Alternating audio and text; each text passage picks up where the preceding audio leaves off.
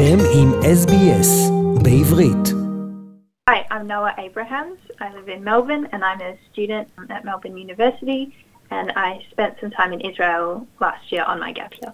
Where did you go to school in Melbourne? I went to the King David School. You went to Jewish day schools in Melbourne. Yes, yes, I did. I was very lucky to go there. Can you please tell us uh, your life story or your family story? Because I believe you've got a very interesting story to tell about your parents, your great grandparents. On both sides of uh, my family, I have Holocaust survival stories.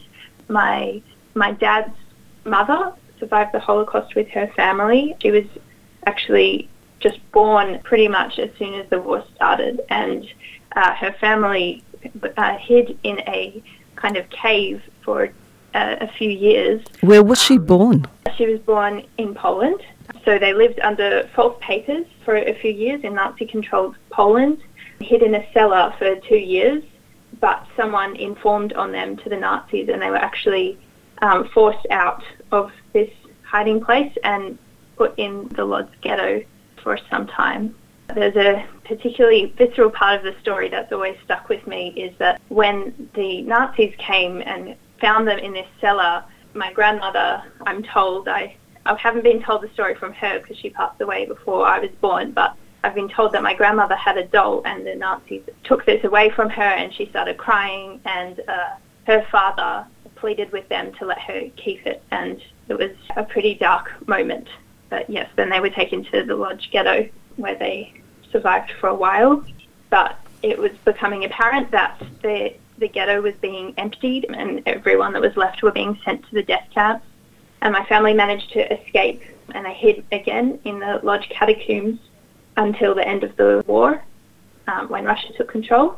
But the, the family continued to experience anti Semitism and they fled from Poland at that time and took a very long trip to Australia. You've got an interesting story on your maternal side as well. Yeah, yes. My mum's father, my grandfather, he also, his family also managed to escape. They actually escaped Poland before the war started in 1938.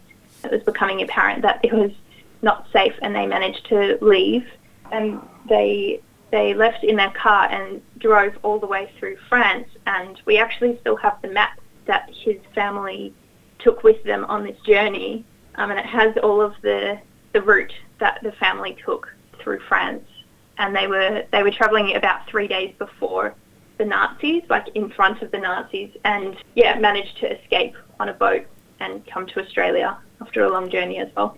We're talking to Noah Abrams. Noah is a student, a university student uh, in Melbourne, and you're listening to SBS Shalom Australia with Nitza Lowenstein.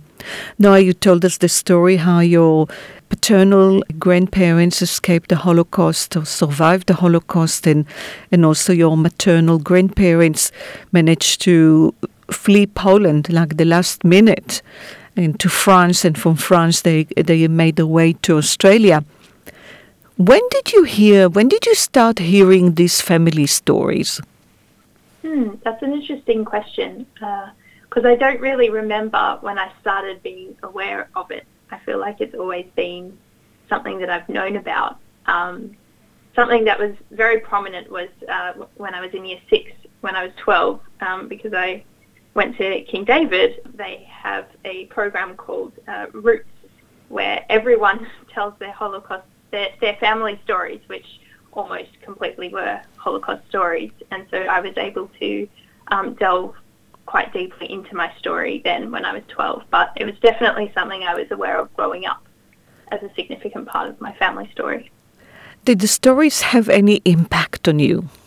Uh, yeah, I think so considerably. I think it's always something that I've been aware of in terms of like when I've thought about how I want to practice my Judaism, I think about how, how lucky I am that I live in a country where I can freely practice in any expression that I want to.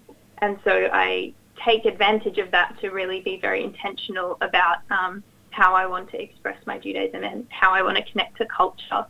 So a few examples of that would be that I'm actively learning Hebrew and engaging with uh, Israeli politics and I'm also in a Jewish youth movement where I'm trying to continue the enthusiasm around Jewish culture and practice. Are you concerned about anti Semitism or the rise of anti Semitism?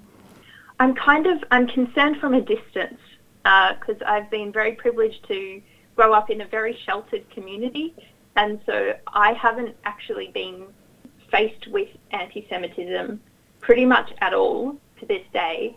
So, but I'm aware that I'm I'm quite lucky in that position, and that that's not uh, kind of the trend around the world. So yes, I am concerned about it, but uh, not from a personal point of view, I guess. You told me that you spent a year in Israel. Yeah, I did. As part of my youth movement's leadership program, I took. Uh, I was there for about six or seven months um, on an educational and leadership gap year program. Do you think that your family history made a difference being in Israel? Yeah, definitely. I actually got to meet members of my family who live in Israel, uh, which is directly connected to this family story.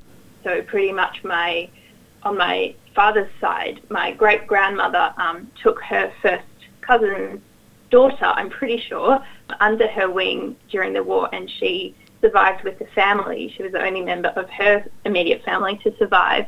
And when my family came to Australia, she went to Israel, and I got to meet her children and their grandchildren in Israel, and I got to actually spend Pesach with them last year, which was a was a really beautiful uh, experience and very full circle. And also, I went on this program uh, not because, but it's it's the same program that my mum went on when she uh, finished school as well. Uh, so that was also a really nice connection to continuing family traditions. Noah Abrams, thank you so much. רוצים לשמוע עוד סיפורים? האזינו דרך האפל פודקאסט, גוגל פודקאסט, ספוטיפיי, או בכל מקום אחר בו ניתן להאזין לפודקאסטים.